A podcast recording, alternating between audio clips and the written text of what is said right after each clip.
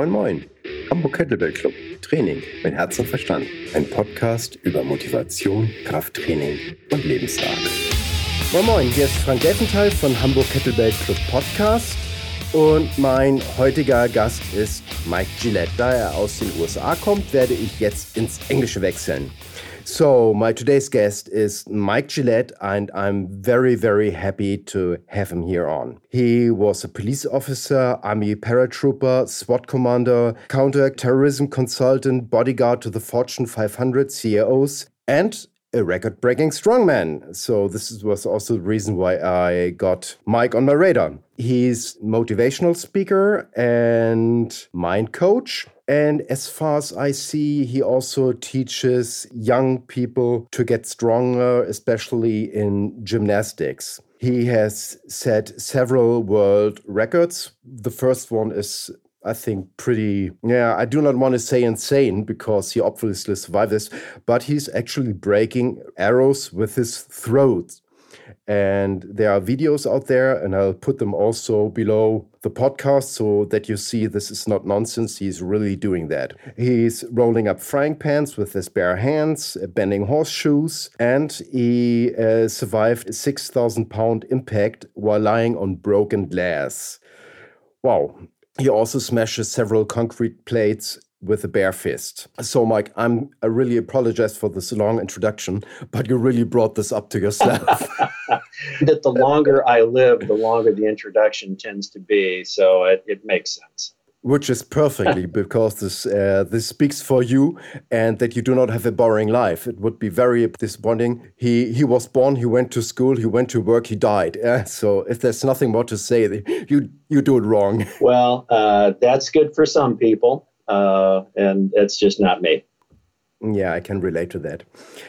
One of the reasons why I'm very happy to have you here on the show is in, in Germany we have a proverb. I do not know if this it translates that good into to English.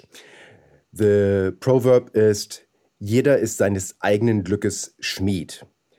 Translates to everybody is the blacksmith of his own fortune. I and I really think uh, this relates to you because uh, you really worked for what you achieve and what you became. And would you be so nice and tell the audience where you actually came from and how you went up to being, yeah, how to say it, uh, living a great life? Well, basically, um, I was uh, born you know, many years ago. I'm 55 years old, and I just turned 55 last month. And when I was born, uh, my uh, parents had uh, had met. They were young, and uh, they found out that they were expecting me, which was a surprise. And they did what was customary in those days, which was to get married, you know, sort of get married under duress, if you will. Yeah. So uh, it their situation didn't start off uh, under the, the best of circumstances, and perhaps not surprisingly, uh, it didn't last very long. My parents uh, split up when I was uh, three and a half or so, and that was um, you know, sort of sort of the beginning of a, a long, difficult stretch uh, for my mother. We were poor, and she was, uh, for you know various reasons, uh, kind of an angry person. Uh, she was prone to choose the wrong ways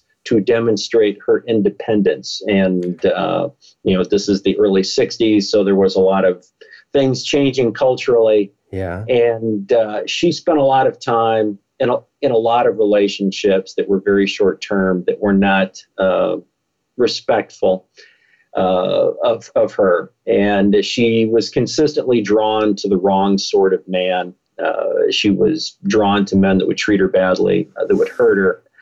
Uh, and that reinforced, I think, uh, her attitudes. You know, she drank a lot. She was an, an angry person. And um, you know, our home situation was predictably, uh, you know, sort of transient, unsettled. We moved a lot, uh, going from apartment to apartment.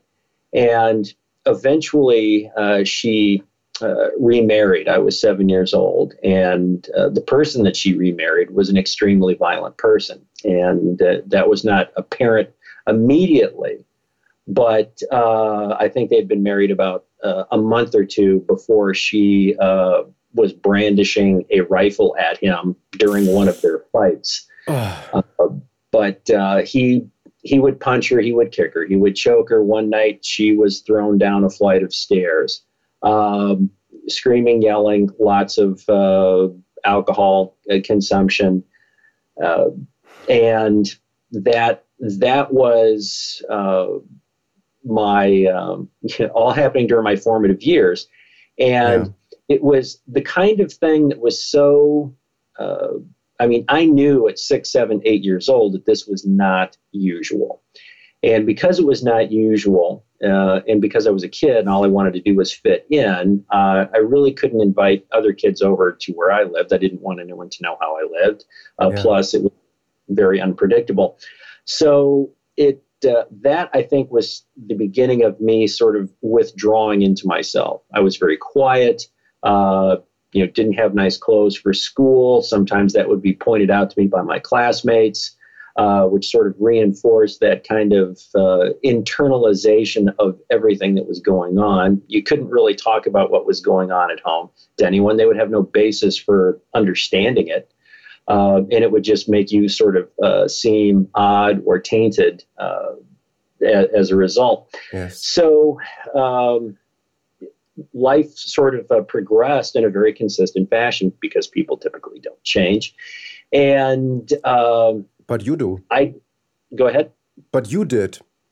Uh, eventually, but the uh, the sad part is I assimilated a lot of this negativity. So by the time I became a teenager, even though I should have been somebody who would rise, you know, above it or sort of, you know, seek to step out of those circumstances, I just started reproducing my own version of negative or self-destructive behavior. So I started drinking. I started using drugs, and and it just sort of became more and more.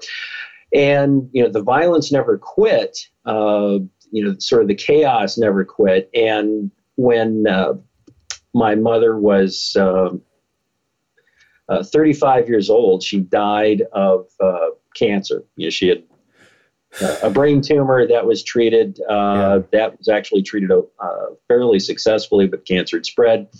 And then uh, she died. I was a, um, I just started my sophomore year in high school, and that was sort of as. Oh, sorry for for for for the German audience. Uh, how old were you? Because sophomore year in high school, nobody will know here. In fifteen. 15 okay thank you yeah so 15 years old and despite the fact that uh, my mother was always, you know, crazy. Uh, she was my mother, and she was the one sort of constant in in my life. So with her gone, it was uh, kind of as though the the wheels came off the wagon, you know. And and I I shuttled around from different relatives. I eventually uh, ended up living with my biological father, uh, who had resided a, a, across the country and uh, you know my negative behavior continued and the uh, the sad part about that is is I actually knew better. Um, I was intellectually developed enough to realize that what I was doing was not helpful. You know, in yeah. fact, it was simply stupid. Uh, but I just the things that are put into us typically when we're young that sort of you know make us you know, feel strong, make us feel good about ourselves. That stuff never really stuck with me. You know, there wasn't a lot of that happening. You know, because when you're when your mother is concerned about survival, yeah. uh, she's not always thinking about parenting. Yeah. So there, um, you know, I, I didn't have a lot of sort of those native inclinations or or skills that most kids might logically have. So, and you know, I was not unique in that that regard. Lots of kids have very challenging circumstances, uh, many far more difficult than what I ever experienced. But um, what I experienced is what I experienced, and I didn't process that experience uh, well. I, I wasn't handling myself productively. And I just sort of drifted further and further out away from uh, the people in my life to the point when I was 18 years old, I just decided that I had had enough. And um, I was going to kill myself. So, uh, not really knowing the best way to do it. And I was still feeling a bit uh, embarrassed about this conclusion that I had come to. So, I tried to do it in a way that made it look accidental. Okay. So, I checked into a cheap hotel uh, by a busy highway and I had been consuming alcohol uh, all day. And I swallowed a bottle of painkillers. And then, as soon as I did, I flung the bottle off the hotel balcony as far as I could away so no one would find it. You know, yeah. I, I didn't think about things like toxicology screens and autopsies. I'm a stupid 18 year old. But uh, I drunk. didn't want people to think that I had actually done this intentionally. There was some part of me, even though I knew that I was going to be dead in about 10 minutes, that I was kind of ashamed of it. Yeah. Uh, so I just lay down on the bed and I waited to die. And obviously, we're having this conversation, so that didn't take place. Very um, good. yeah, right. And uh, I woke up. I don't know when. Uh, it was daytime. Sunlight was streaming in the window, and I thought I still thought I was going to die because I felt horrible, you know, and, and I had thrown up blood. I mean, it was just gross and and stupid. Uh, but there I was, sort of confronting the reality of I tried to kill myself and I didn't even manage to pull that off. So, if you really want to be humbled by your own inability to, to accomplish a task, yeah. there you are. I, I was in that place. So, there was really nothing left to do except try to you know attach some, meaning to that experience what what had just happened and I'm still a stupid 18 year old, you know, with nothing but a history of bad decisions uh, leading up to that that moment. But there was something about that moment that was a, a pivotal event, obviously, for me. And I started to just as, as each subsequent day would go by, I tried to uh, create some sort of meaning out of why I hadn't died and what were the implications of that. What what does that put on me now?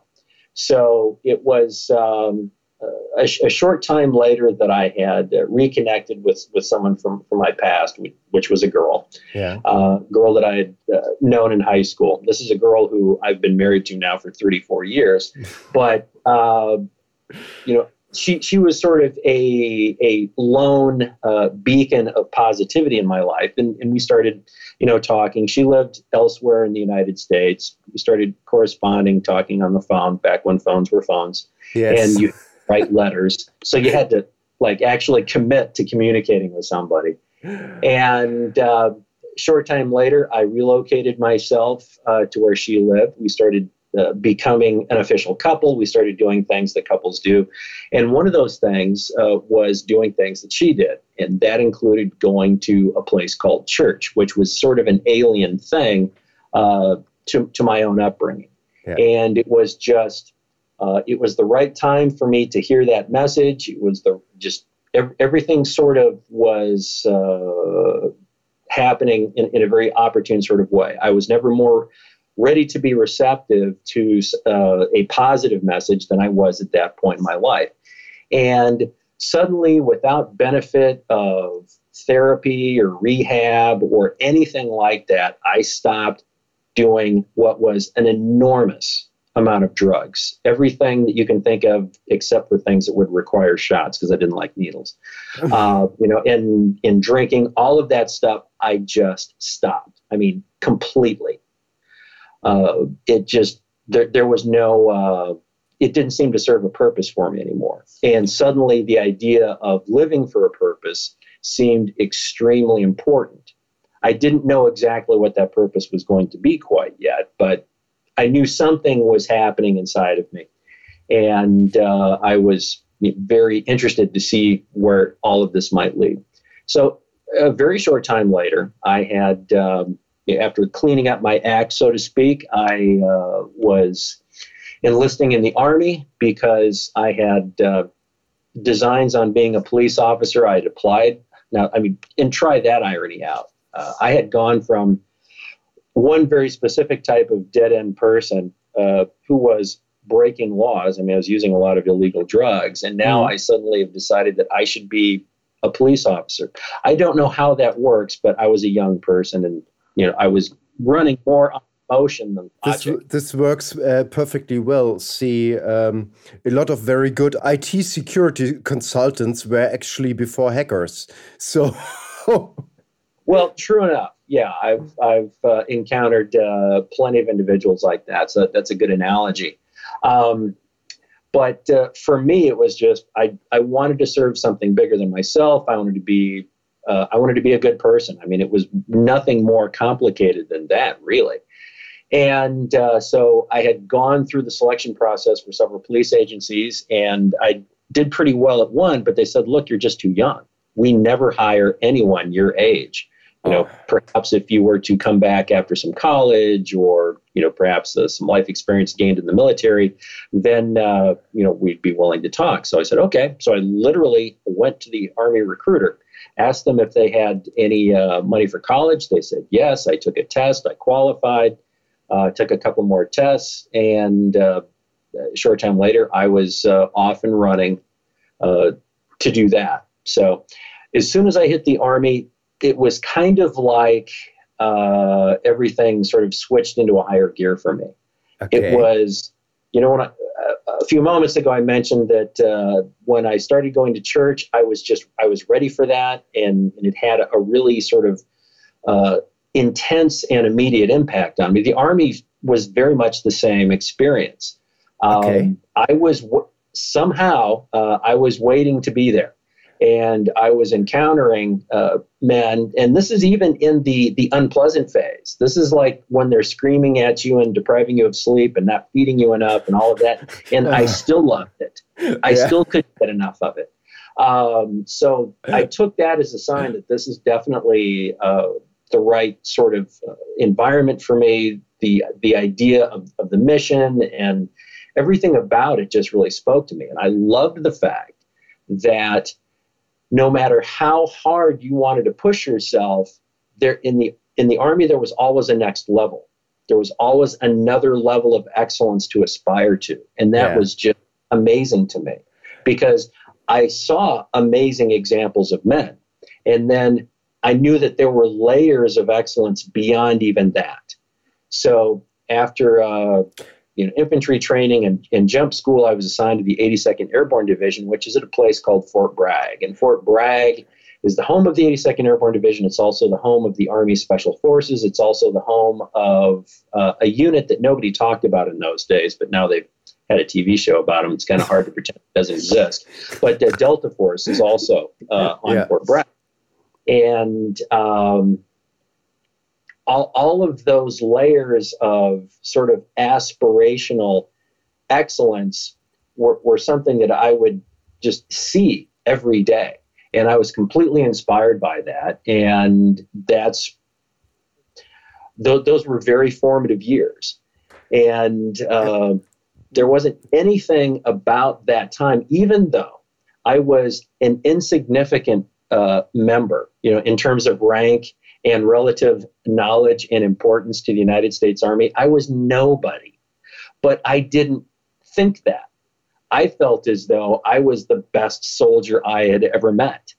Hmm. And because I had the conviction of youth and you know how it is, you're, you're young and invincible and all, all of those wonderful things talk to a young person and you'll remember what that's like. Oh, uh, yeah. And I, am a little bit different now. I like to think I have a bit more perspective. I, I, want, I want to point out something out which the audience uh, here in Germany at least cannot know. Uh, that at a very young age you had fear of heights.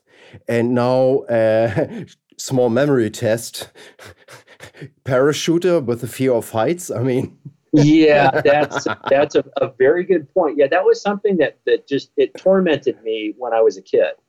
I I just I was uncomfortable in a car driving over a bridge. I didn't like going up uh, long staircases. Yeah, all of that bothered me.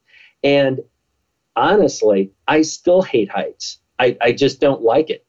Um, however, uh, the the lure of being a paratrooper was so strong that I just I did it, uh, which which means I've I've never cured myself of this fear. You know, I've I've done some things, you know, on observation towers and whatnot. I mean, I don't like it. I'll do it, but I don't like it. Yeah. And what I have found, you know, subsequent to that, because now now when I work with people who have, you know, perhaps a particular issue or challenge or fear, um, I I'm never really wrapped up in trying to fix anything. It's much more important to me to simply find out if a person, you know, can be willing to do what what needs to be done. You know, if yeah. if your desire to to attain a certain outcome is strong enough, it doesn't matter if you're afraid of heights. It doesn't matter if you're afraid of the water. Uh, it doesn't matter anything if the desire is sufficient.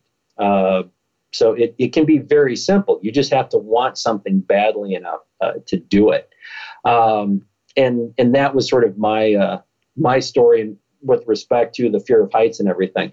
Um, because there's there's one particular thing that you do when you're in jump school. And jump school is this army school, three weeks long, and they teach you basically how to fall out of an airplane and, and not die.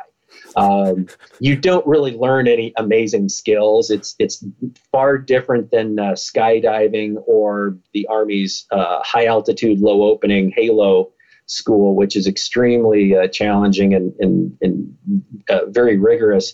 You, if you can just tough out airborne school, you'll you'll get through it.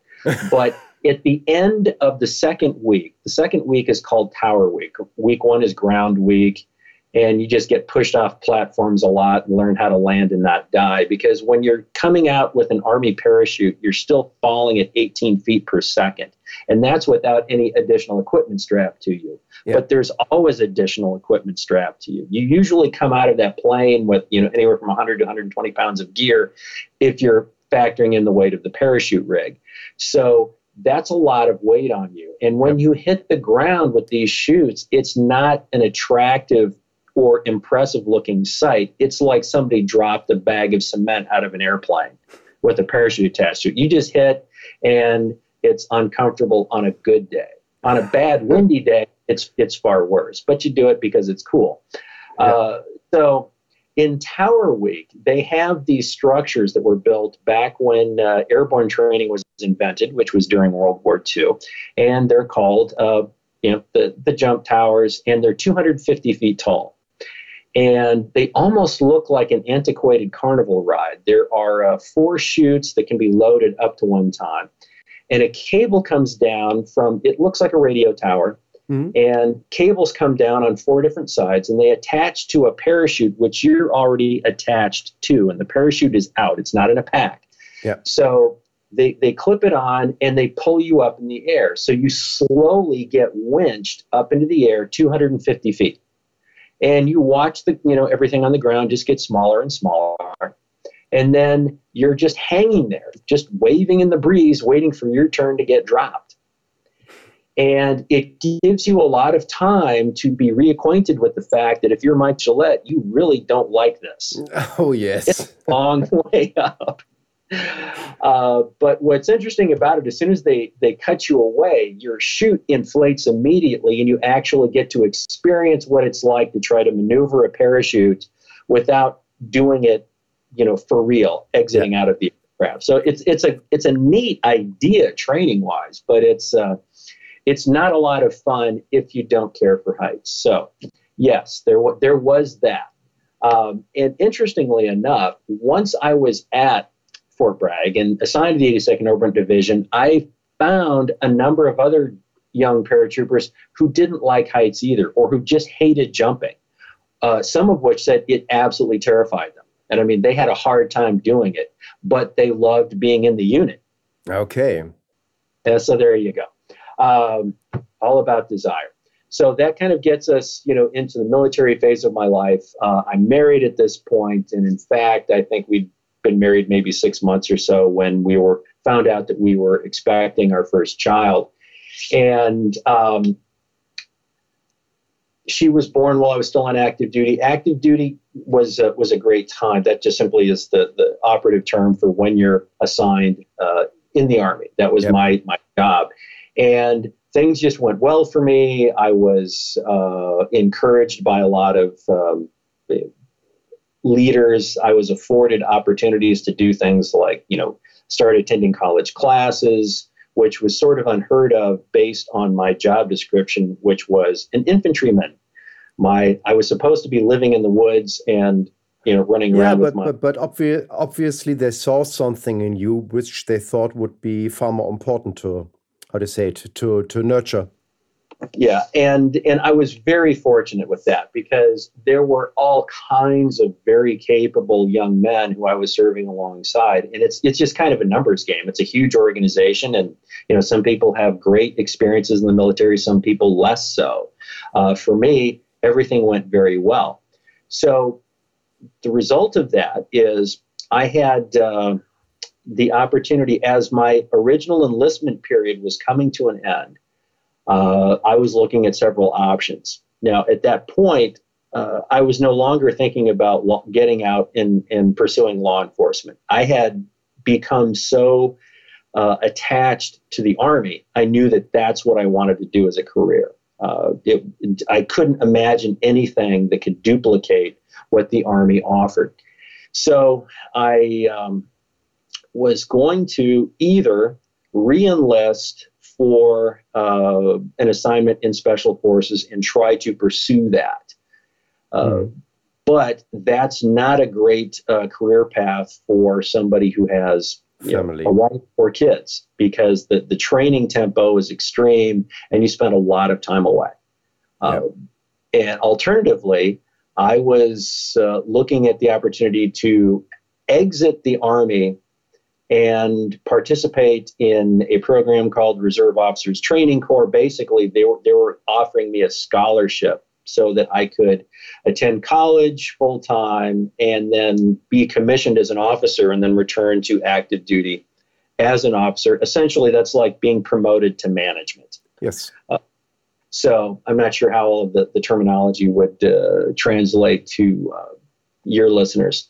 So that seemed like the, although less exciting, but more responsible uh, decision. So that's what I did. I left active duty and I started attending college. And while attending college, uh, just one semester in, right before the end of the semester, um, I went on a climbing uh, outing with uh, a group of uh, guys that I knew and uh, it was a, ended up being a bad decision, one that uh, impacted my life in a very significant way.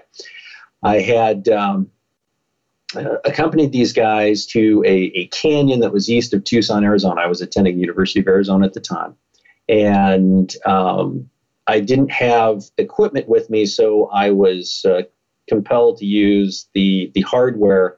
Uh, that someone else brought. It was it was a device that I was unfamiliar with, so they had to hook me up, and I had to trust that they knew how to do that. And I was hooked up incorrectly, and I didn't even know. So yeah. uh, the way that this climbing trip was going to work is you had to get into the canyon in order to climb out of the canyon. And the way into the canyon was we had found this abandoned railroad bridge and secured ropes to it. And you had to sort of stand on the top rail uh, jump off, which would allow you to sort of swing under the bridge and you'd kind of swing back and forth like a pendulum. And once mm-hmm. you stopped swinging, then you would slide down the rope, you know, release yourself from the rope. The next person would come down. And then when everybody came down, we'd pull the ropes down and then we would climb back out and, you know, be done for the day. so in the, uh, in the process of, uh, you know, I'm standing on the top rail of a railroad bridge that is above a canyon, which, for those of you who've been listening the entire time, was not something I was enjoying because it, it was high in the air. And you're standing on the top rail. The rope is actually secured about 10 to 12 feet below you. So you have to jump and you will drop just as though you're jumping in space until you come to you know, probably 20, 24 or so feet uh, when you know the hardware is going to engage the rope, and then you wait to stop swinging, slide down, as I described. Now, because I was not actually connected uh, to the rope the way that I was supposed to be, after jumping away, nothing ever happened to start slowing me down. Mm.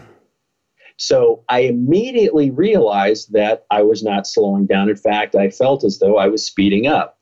And th- there wasn't any time to sort of intellectually process what was happening other than what would you do? Well, you would try to hang on, you would try to maintain an upright posture so you don't land either on your back or on your head, yeah. which would kill you.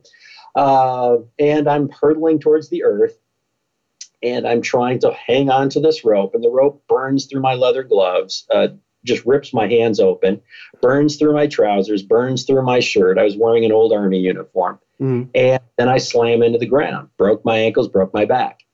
and um, that was. Um, that, that was a, a sensory overload kind of experience. You know, the, the pain of that is something I still sort of can feel if I just think about it um, it was so comprehensive. Now, the tricky part was not actually the pain or realizing that I may be paralyzed because I didn't feel at the moment that I could move anything. But I had to explain to these other guys how to create a stretcher out of rope and sticks so they could carry me out of there. And the way that they did that was to carry me down this dry riverbed about three quarters of a mile, bouncing along the entire way. And at that point, mm there was a, uh, an area where you could start to walk up a hill and then about a half mile back towards where the truck was parked. So that was uh, that was a long couple of hours yeah. just doing it because there were no cell phones. This is 1984. Yes.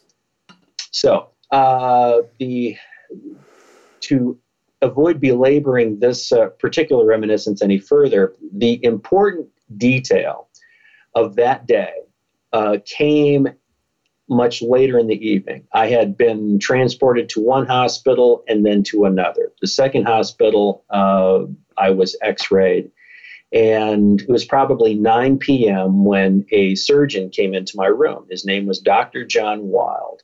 And I had been informed that he used to be an army surgeon. And I was uh, encouraged by that because he, he knew the, the kind of life that I needed to return to. So as soon as he came in, now this is obviously before you know he's cut me open or, or he's just looked yeah. at some initial x-rays.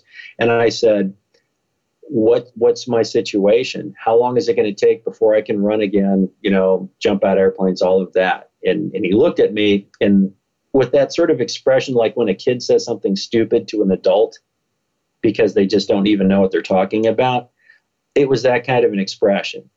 And he said, "The good news is you'll you'll be able to walk again. You're you're not going to run. You are not jumping out of any more airplanes." So I had gone in one day from someone who was extraordinarily active, uh, to someone who would, at least as far as we knew in that moment, never be active again. And my entire career plan was built around being an active person. Yes.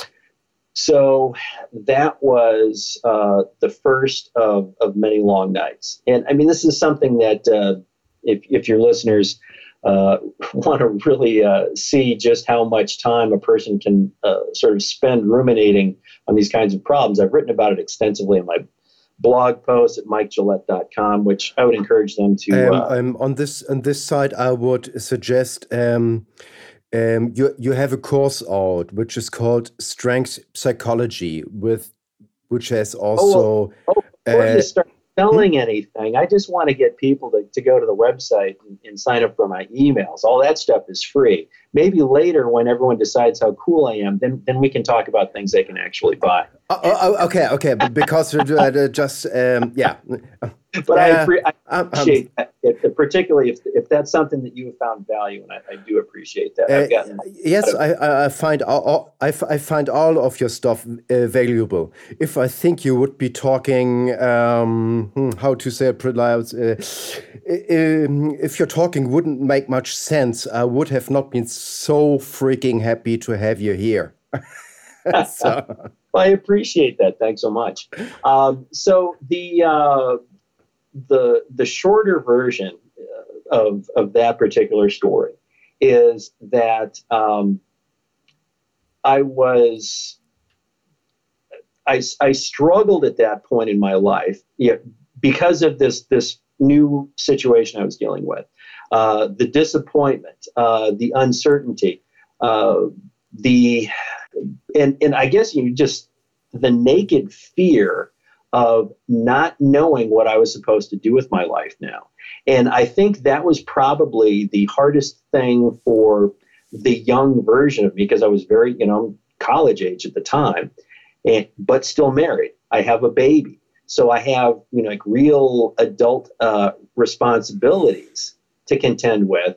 But at the same time, I don't really know what I'm going to do with my life because I can't do the thing that I thought that, you know, I was put on this earth to do. Because when I was in the army, uh, when people talk about, I just know that this is why I'm on this earth, to, to do this thing right now. And to have it uh, taken away in so unceremonious a fashion, yeah. Uh, you know, it's it would have been more honorable to to have been you know injured in battle and and been unable to continue, but to just go out on a Sunday afternoon and have this seemingly random sort of thing happen, I just didn't have the perspective to uh, to wrestle that to the ground and deal with it effectively. how, um, how, how, could so, you? How could anyone? I mean, you you um, can, you can tell this in re retro perspective, but at the moment when something like this happens to you, um, nobody will say, "Oh, no problem, I will fix this."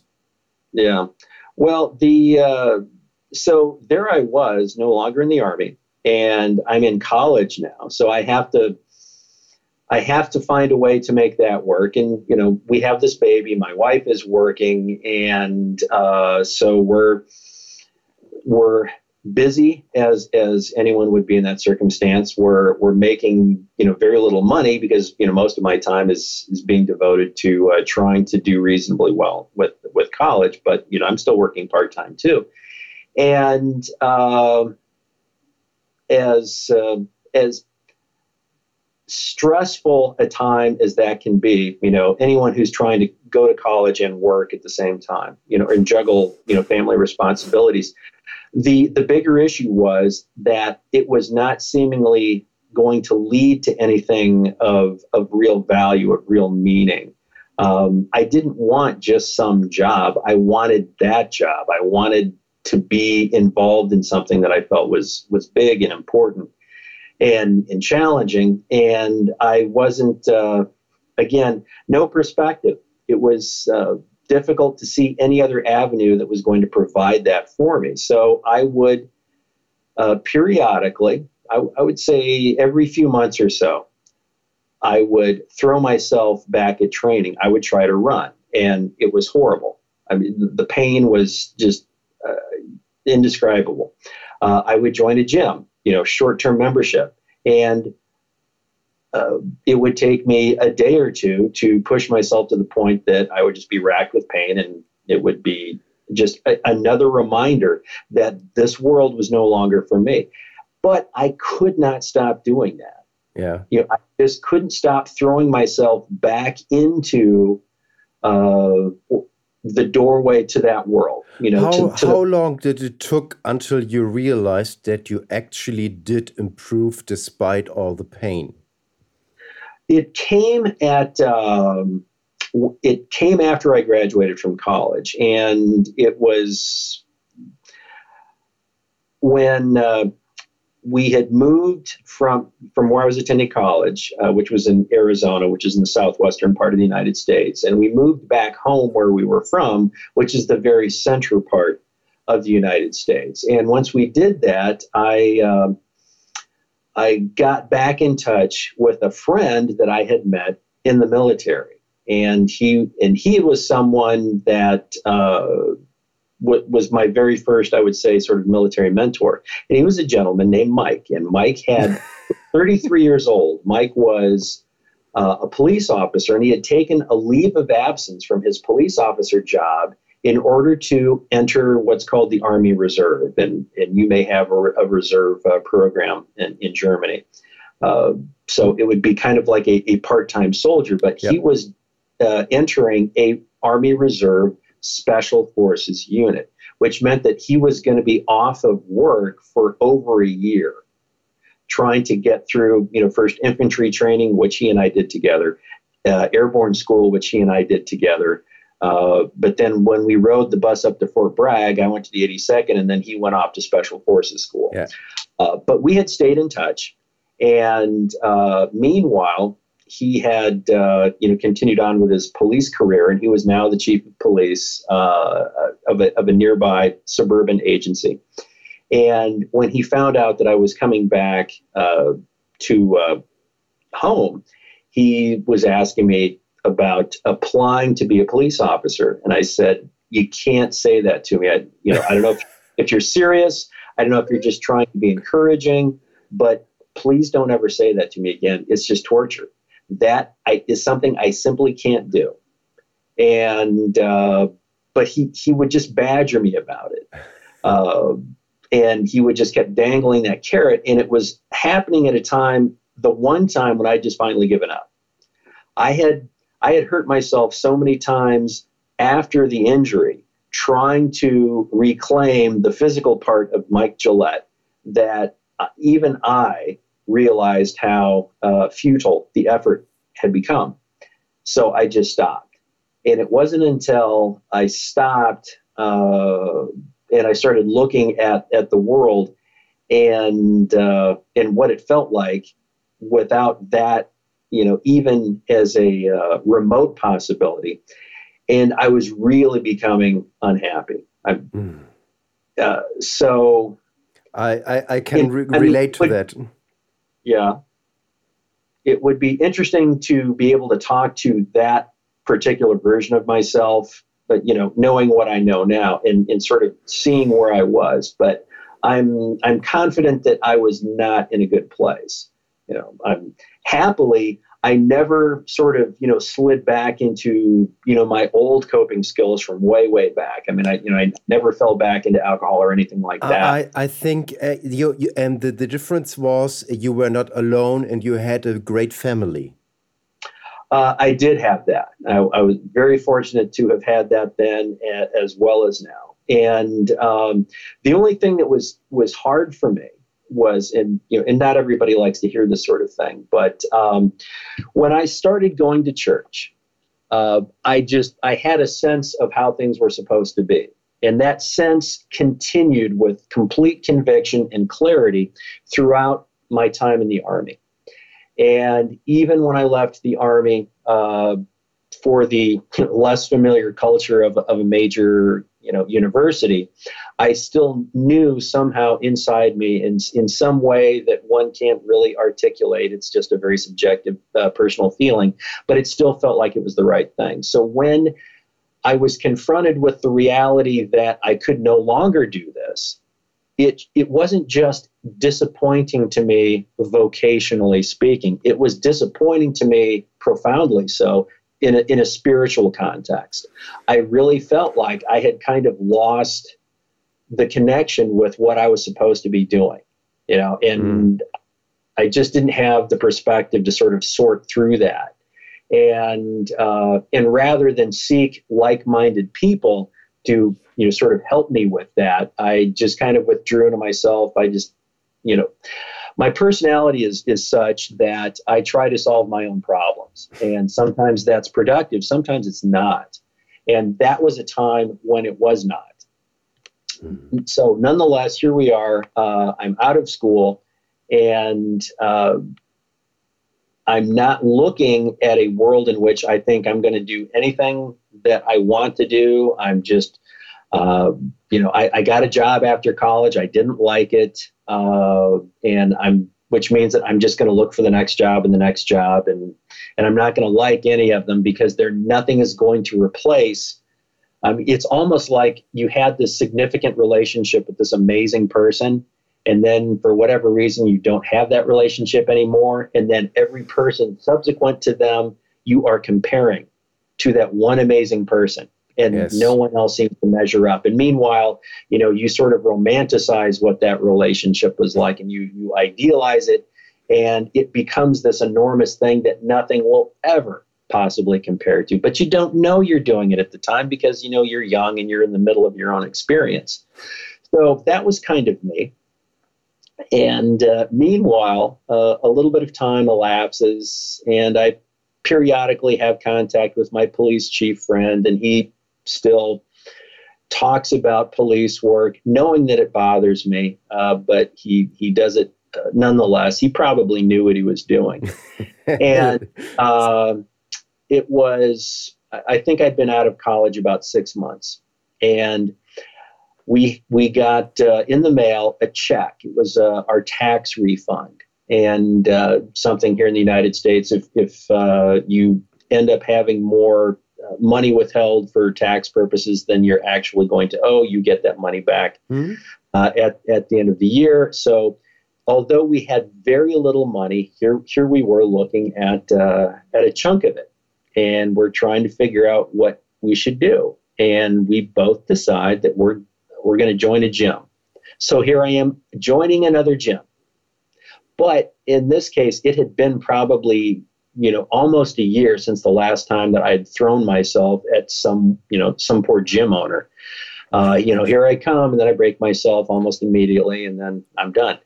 So we join this gym, and uh, I decide I'm going to try something very new, very radical for me, and that is moderation. Now, sorry, sorry, sorry, sorry that I have to start laughing, but because it's just, just uh, yeah, it sounds a little familiar. Sorry. well, here, here's the thing. When I was uh, recovering from surgery, and I had uh, a large cast on one leg, and I had a back brace that went from my hips all the way up to my armpits. I was doing chin ups. I was literally going to force myself to recover. And, you know, the doctors didn't know what they were talking about. And Mike Gillette knows what's best for Mike Gillette. And because I don't, I mean, I was just, you know, a, a, a reckless, imbecilic youth.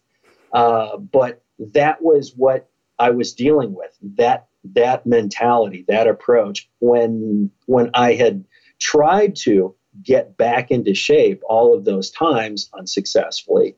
Uh, I'm confident that much of my lack of success would be attributed to an inability to do anything other than as fast and hard as I could.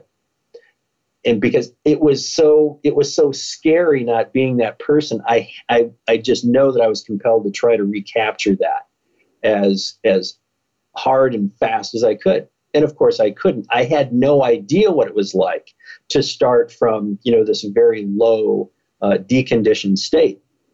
So having sort of assimilated all of those lessons maybe subconsciously uh, when we joined this last gym i went very very slowly very measured and four weeks in i could tell something was different another eight weeks in i started having thoughts thoughts about what might be possible. After about 10 or 11 weeks, I knew that I could do this. I knew that I probably had a crack at law enforcement.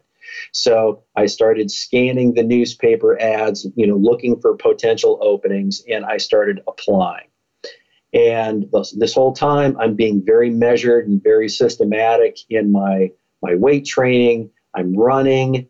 Uh, the running is going okay. I mean, you know, my back to this day, my back hurts. I mean, you know, I broke it. Uh, but as long as I knew that I couldn't damage things further, yeah, and I didn't know, I just assumed, I hoped, uh, I was just going to keep sort of marching purposefully down this particular path to see where it would take me. I had to give this one last grand shot, and that's that's what I did. That was um, what got me eventually to the point where I was hired by a, a police agency. And that was kind of like uh, a recreation of how things were when I first landed in the Army. All of a sudden, things started happening uh, very quickly uh, in, in a very specific sort of direction. And for me, as much as I loved police work, now I'm starting to uh, speed up the, the time frame. No problem. Uh, uh, I was drawn to one particular aspect about it, And it was, I think, because when I was in the Army, I noticed a pattern. And that pattern was every time I was at a in a training environment, whether it was basic training or infantry school or you know airborne school or advanced courses beyond that, the people who were the instructors were always the best soldiers. They just they looked different, they seemed smarter, they just there was something about that that role. The idea that that you're an instructor, therefore you have to be an expert at this particular topic. Yeah, you and should be. I was going through the police academy, I noticed that same pattern uh, emerge again. Every time an instructor came in and they would introduce themselves, you know, they were uh, an investigator from some large agency or something of this nature. They just, they were just cooler. They were smarter. They were faster. They were something. And and again, I'm still youngish. You know, I'm in my 20s. That's the sort of thing that speaks to me. And I want to be like them. And I just equated being like them to being a trainer, being an instructor. And for whatever reason, that uh, path started to just open up to me. And I, I ran down that path really hard. And to the point where I sought out opportunities for you know instructor courses to the extent that if my own agency wasn't sending them to me i would take my own vacation time and my own money and i would send myself. Now once you cross that threshold you know you're basically building the resume that you want which is what i did and because i was doing that i was accruing all of these qualifications demands were being placed on my time from further and further away because I was building myself into something that was kind of unprecedented uh, at the time. Nobody had the the magnitude of credentials that I did uh, in the particular combination of topic areas as I did. And it wasn't that no one else could have done it. It's just that no one else was inclined to do it. Um, you know, the the av- the average police officer is having a great time just being a police officer and, and you know and trying to maintain uh, that. Uh, I was just sort of inclined to do things that that took me in this training area, and I did that uh, with such uh, fervor that by 2001 I had realized a, a sort of a goal and when I was a police officer, I remember thinking that the coolest police officer I'd ever seen was the guy who helped the guy who taught defensive tactics at the police academy. I wanted, I just wanted to be that guy, that that helper, because I because he was a police officer. He wasn't a professional instructor. He was just somebody who was so good that he was selected to help out. I just wanted to be that guy. Well, I became that guy very fast. Then I decided I wanted to be the instructor. Well, then I became that guy. And it was just sort of, I kept becoming the next level up of everything that I saw that I sort of have had ascribed significance or, or value to. And I used to say, I want to become the, the go to law enforcement trainer in the United States. By 2001, I was that guy. I, and, and that's coming from a police agency really in the middle of no place special.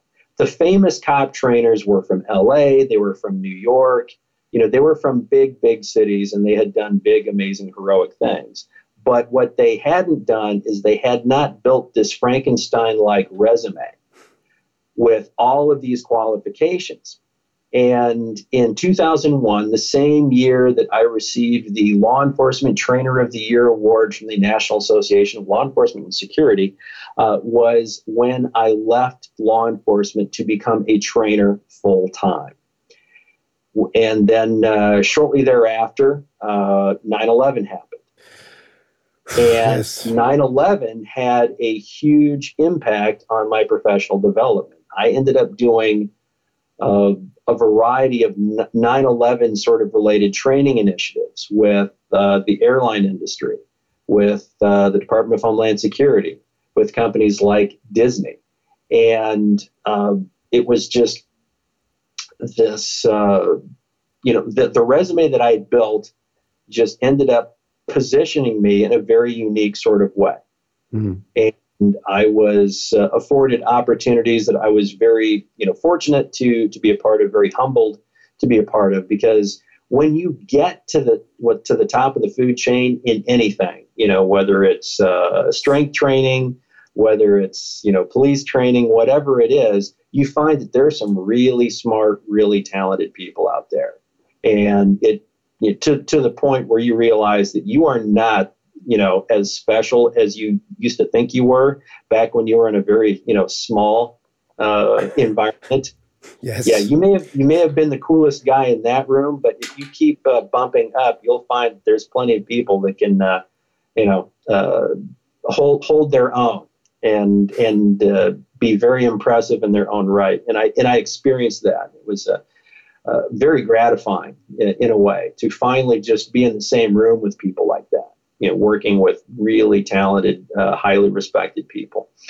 And the uh, the sort of the, the professional ascent for me uh, culminated because of the training projects that I'd been involved in. Ultimately, led me to unexpectedly uh, start working uh, bodyguard assignments in 2006. And uh, that's a very small world. And okay. if clients are significant enough, uh, everybody finds out about you pretty quickly. And if your client is happy with the services that they get, they tend to tell people. So I was working for a training company in Las Vegas, and the training well, which still goes on to this day, and it's it's considered some of the best tactical training available anywhere. And they've got really, really uh, talented people, uh, younger, better looking, smarter than me, um, and uh, you know, just super energetic and creative guys. Uh, I, I was there sort of in the ground floor era of of that company and, and was happy to. But what's interesting is that uh, the bodyguard work actually started to uh, offset the training in terms of the revenue. That became a really big part of the business uh, for a time. And, and they're still actively engaged, and the client list, though small, was very, very significant. So um, that was uh, also a very formative time for me because you're just you're applying your skills in a much different context.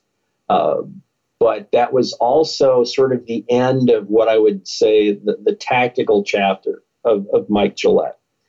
Because it was during those five years uh, that I realized there were some other things that I wanted to do. And, and much of that had to do with the fact that as I was accruing all of this, uh, this training expertise, and seeing how different training topics could overlap with others and finding different and better ways to teach particular skills, I noticed that a lot of what I was teaching was not just mechanical techniques or specific uh, methods for you know solving a particular problem, mm-hmm. but they were they were bigger than that. They were really more about uh, improving someone's ability to perform in a given situation.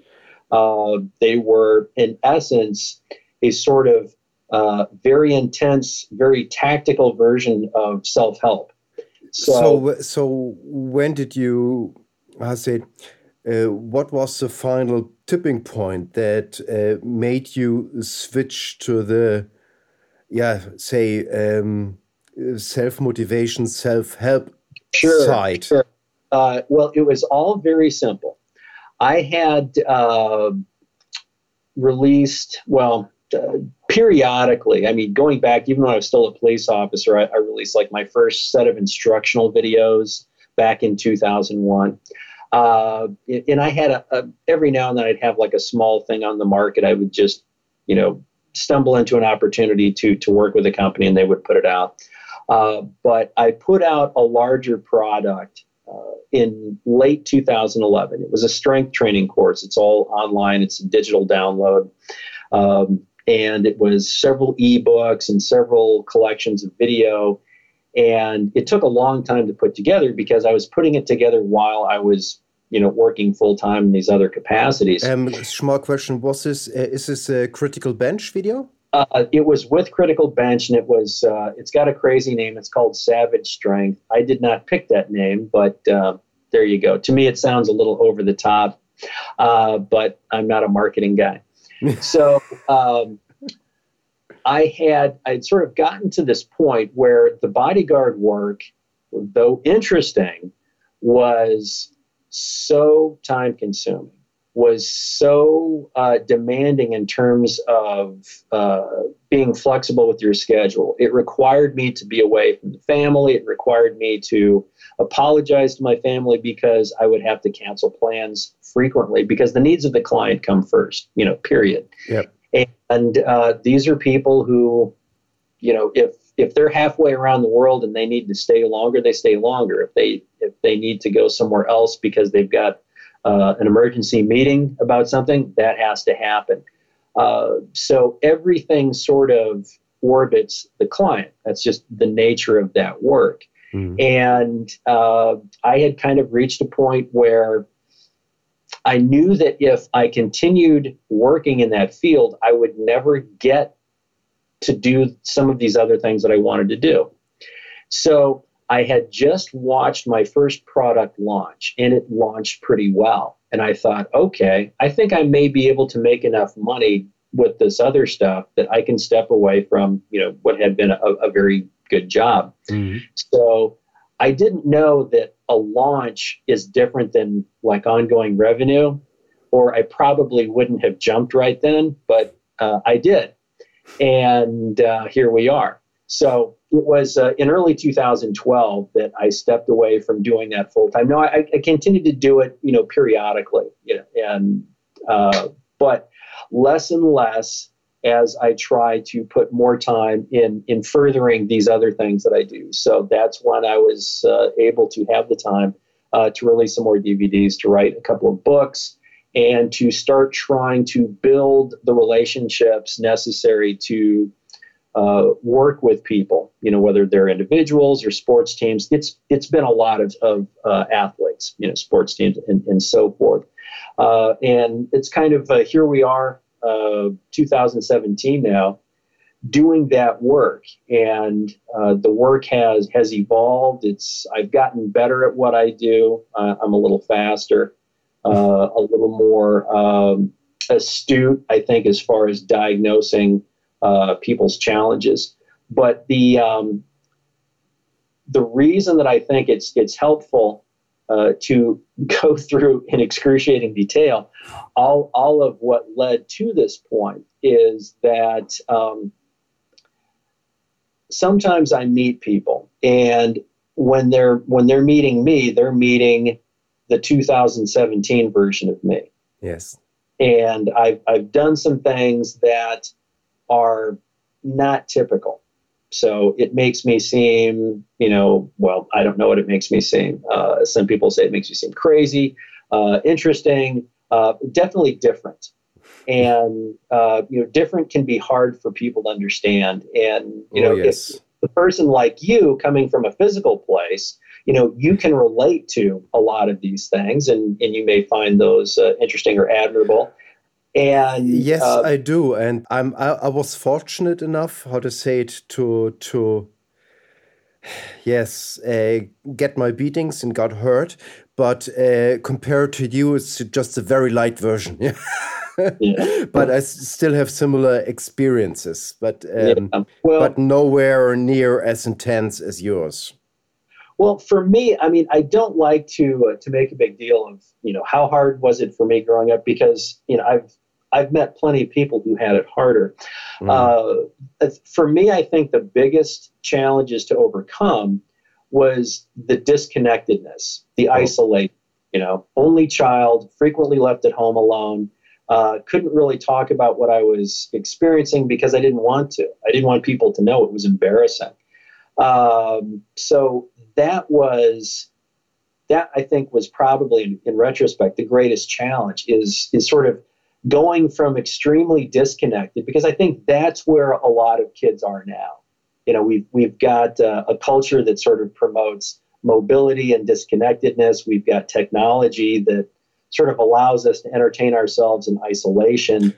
Yes. Uh, you know, as great as technology is, I think that there's there's some downsides to anything. You know, technology. I, th- I think sometimes uh, the way um, how entertaining this uh, technology is is a little bit like a drug because it can create an addiction for for for not actually living than just yeah. I think you're completely correct and i think that uh, recent studies are supporting that uh, that opinion. Uh, the the the types of uh, areas of the brain that get triggered by you know, the sort of you know perpetual entertainment are not dissimilar from you know, the same types of uh, brain patterns that can happen you know uh, under the influence of uh, particular substances. Yeah. But so for me. what one because I was very disconnected when I was young. That's that's one of the things that I, you know, when I'm talking to kids and I have a a real um, uh, strong uh, inclination to talk to kids, uh, at risk kids, um, alternative high school settings, uh, kid, uh, basically, uh, we'll call them detention centers, but they're jails for kids. Mm. Um, because I was, I was very close to them, you know, sort of attitude wise when I was their age, conduct wise uh, you know, fe- feeling trapped by circumstances, th- those kinds of things. So it's uh, it's very meaningful for me to be able to, as somebody who was you know fortunate enough to have kind of transcended those circumstances, uh, to be able to go back and, and kind of you know point the way forward, you know, and hopefully be an encouragement. Um, so the um, the interesting thing I think for people who who just meet this version of me is to understand that I was. Um, if you think that what this is is cool, I was not always this cool. Yes. Uh, if if you think that what this is is crazy, well, I have been this crazy for a long time. Yes, uh, I am guilty of that. Uh, yes, but uh, um, um, um, I mean, this is just something which is important um, because it is correctly for us humans to develop and to improve ourselves. So we are not born perfect, but we can, in our life, try to make ourselves and our environment better. And this is also one of the reasons why I have this podcast to, to make people aware of that they have the power to do that. Absolutely. I mean, what's interesting about us as humans is that we have a a physiological ability to adapt and improve. whether whether we're talking about learning, uh, whether we're talking about uh, acquiring skills, you know, painting, music, language, uh, whether we're talking about you know physical skills uh, and just getting physically stronger. We have this amazing adaptive organism that we get to walk around as, and it just seems kind of uh, crazy not to want to you know see what we can do with it oh and it's really also important that we explore the different possibilities not just physical but also mentally so uh, one of the things that uh, you know i've sort of aggressively uh, gone after in terms of uh, people that i work with is uh, I found that the most receptive audience for the things that I teach are athletes. And I think that's because most people have heard of something called sports psychology, mm-hmm. which uh, is psycho- psychology for people who aren't uh, considered broken or damaged. Um, so if uh, if athletes are okay with the term like sports psychology, then you know at least there's a frame of reference uh, for people like me. Um, but it's it's a little less common in uh, in the creative side of things or the performing arts side of things. So you know, if we're talking about musicians, dancers. So when I get to work with them, that's that's a real treat for me because we're talking about we're still looking at peak performance, getting the best uh, possible result from yourself, but it's it's a fundamentally different sort of frame of reference than the athlete. So that's uh, so what you were just talking about definitely resonates with me. You know, because there there are a lot of different ways to manifest excellence or manifest strength, uh, you know, or skill. And I'm personally interested in all of them myself, and I'm I'm interested in in finding ways to improve all of them for other people. Yes, and you you did certainly put some very good material out there for that. Well, I appreciate that. Thank you. I do not know how how your your your time frame is, but I just have um, two more things. If people okay. would like to reach out to you, um, you have a website, uh, mindschnitt.com. Yes, and you, it would be great uh, to have them do so. And that's also where they can find links to all of my social media channels too. So you yes. know, YouTube, Instagram, uh, Twitter, Facebook page, yeah. all of those things. And I would, uh, for the audience, I would like to point out that you get a free download there from your manual, Tough as Nails, uh, which is very good. And I really would advise you to download that, go through it, and then you most probably would like to spread out to strength psychology or mind boss. Uh, I agree. And interestingly, uh, we are preparing to create uh, the next level of strength psychology. We're actually going to be filming that in July. Cool. Uh, Critical Bench headquarters in Tampa, Florida. So looking forward to that. Oh, so cool. it's kind of like the next level. Um, one question. Um, which would you advise uh, for the audience to, to go after first? Uh, the course Strength Psychology or Mind Boss? Well, it really is, uh, the material is very similar. There's an uh, overlap, yes. And some people like to read, uh, in which case, get the book. Uh, some people like to listen, in which case you have to get the course. Uh, so, um, and I know people that um, get get the course, and, and, they tell me they've just listened to it numerous times. Yes, uh, not necessarily sitting down there and watching, you know, my face uh, say it, but uh, like they they just listen to it on their iPod or listen to it in their car. And uh, the interesting thing about information like this is that you know you hear it once and it's easy to think that you have it uh, but that's not how the mind works. We typically need to hear something six times before we you know start to internalize it. Um, and the uh, when it comes to to really sort of learning something to the extent that we can we can do something with it um, there's a, something I like to share with people. And that is speaking creates awareness. So, like, if you hear it, you know, you become aware of the thing. Training leads to skills transfer or skill acquisition. And then coaching, like, you know, working one on one, actually is what leads to behavior change. Yep. Now, some people, if they hear it and they become aware of it, they're sufficiently self-motivated that they'll they'll investigate it, you know, to the extent that they can start to, you know, really absorb it and make it part of uh, their life. But um, the nice thing about programs like Strength Psychology is, you know, you can see it, you can hear it, you can revisit it, uh, which is different than a book. Yeah. So it uh, it's it's easier to assimilate it over the over the long term uh, with with the course, but the the book is it's very convenient. And some people, you know, I'm old school. I like to read. Yeah. Uh, and I and I read an awful lot. Uh, and uh, it's uh, you know, but why why choose? Just get both. Yes, I, I, did this and I did not regret it. So uh, yeah, yeah. and I have to. Um, there's also another thing is, uh, if you see a movie or read a book, and if you read that again, um, after maybe six months or one year, you very most probably discover new things that you have not seen before or realized before. Very and, true. And this is due to the fact that you involved at that time. If it's exactly the same, it's either a very boring book or a very boring film, or you did not involve at that time in between.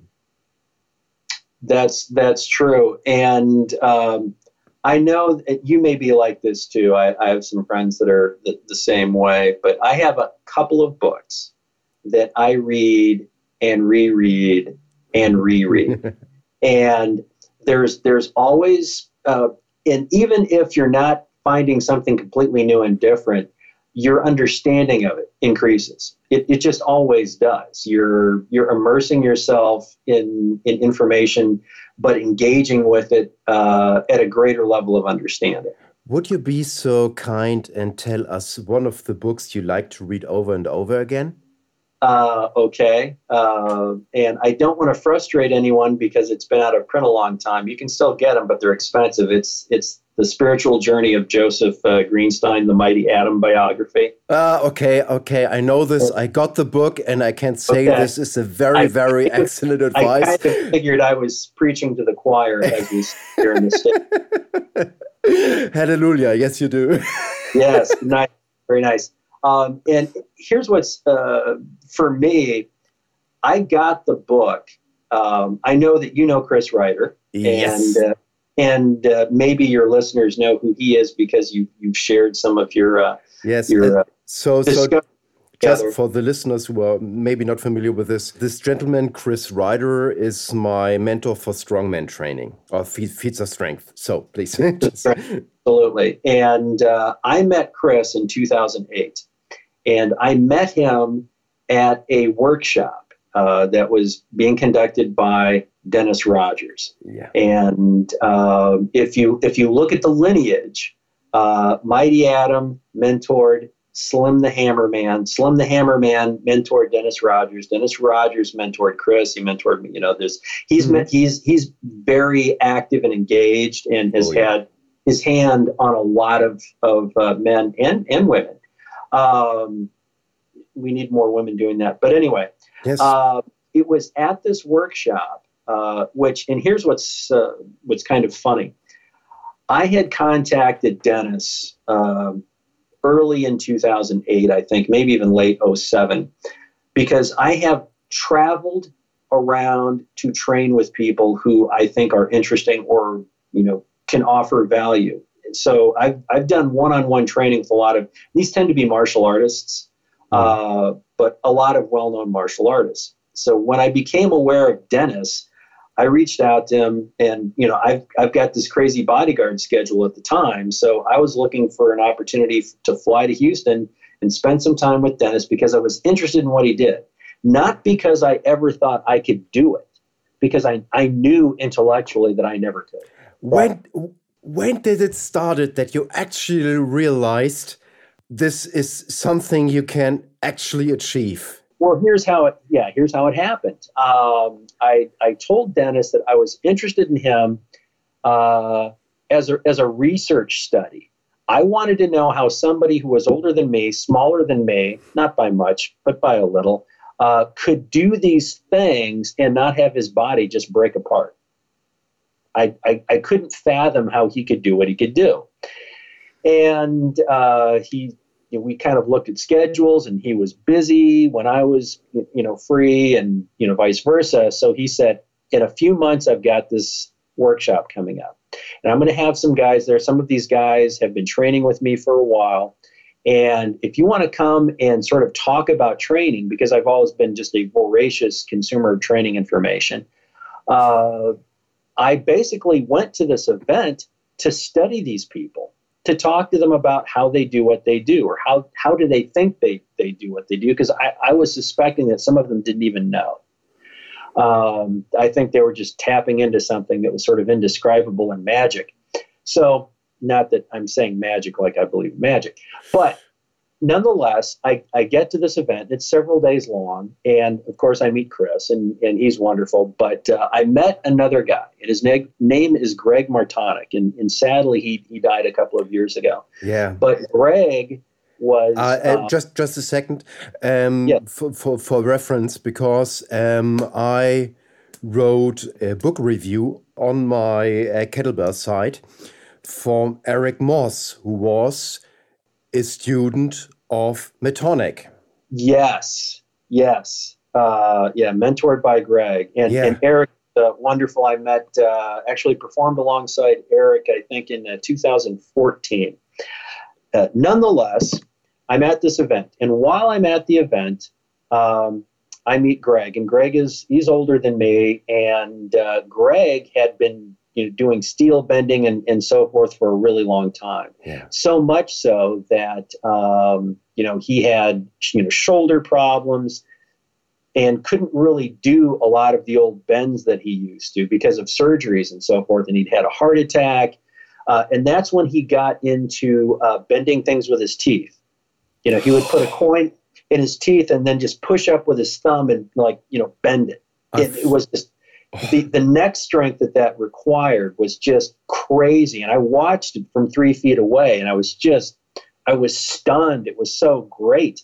And he, he came to me and he asked me uh, if I had read the Atom book. And I said, no, I never have. I knew of the book. And I said, it's out of print though, right? And he said, you need to get that book. And, and he's like standing just right in my face. You need to get this book it will change your bending. And like he assumed that I was a bender. I wasn't. I hadn't bent anything. when we're having this conversation, uh, he said it will change everything. And he was so serious. And I thought, wow. So that night, I'm back in my hotel. I go on Amazon.com and I pay way too much for an out of print copy of this book which you know is winging its way back to Las Vegas while I'm, I'm still. I'm, i mean, honestly, you know the book and it's expensive. But if you go for the content and if you realize what it means, oh, it, it is so important. It uh, it says so much, even though it's not saying it. Um, if if you are just open, you will you will learn things. You will have important life lessons reinforced, and you you, you just you keep going back to it because you know, the, Greenstein was such an inspirational person. You know, talking about somebody who has uh, r- risen above his circumstances more times than, I mean, you know, I couldn't do what he did in 20 lifetimes. Uh, you know, he's just a small guy, but a larger than life hero to me and, and to yep. many people. Um, in fact, my, my daughter uh, a couple of years ago painted a Joseph Greenstein quote on canvas, and it's in my garage gym as we speak. Uh, so I can always just kind of glance at it. And now that we've opened the door to Mighty Atom, I'm going to finish with with an anecdote. Uh, after I answer your question, which was when did I know or when did I get the idea that I wanted to do these things? Well, yeah. it happened. It happened at that workshop. There was, um, you know, it, it's 2000, you know, eight. Um, I've been everything I've ever wanted to be professionally. I mean, I'd been a bodyguard for two years by this point for some of the wealthiest people on the planet, people that everyone who is in your audience has heard of. Uh, and I, I had just sort of had this this amazing life at this point, but I was hungry. Um, and I didn't know what I was hungry for. And I think that what I was hungry for, if we could really quantify it, was just uh, to go deeper, not to uh, attain more resume entries, but just I, I needed to go deeper in myself. I needed to, to find something that challenged me in a, in a more personal, quiet way. And there was something about what I was watching these men do that really spoke to me. And uh, of course, the the workshop culminates with the surprise announcement that everybody is going to be part of a, a presentation on the last day and the presentation is is for uh, this church that Dennis uh, was a member of at the time. Now, the name of the church was called the Powerhouse Church, fitting, uh, in Houston, Texas. And the churches in Texas are big uh, and loud and demonstrative. And this was for the the youth, so like junior high kids, high school kids. This is like sort of you know the 13 through 18 year old uh, students.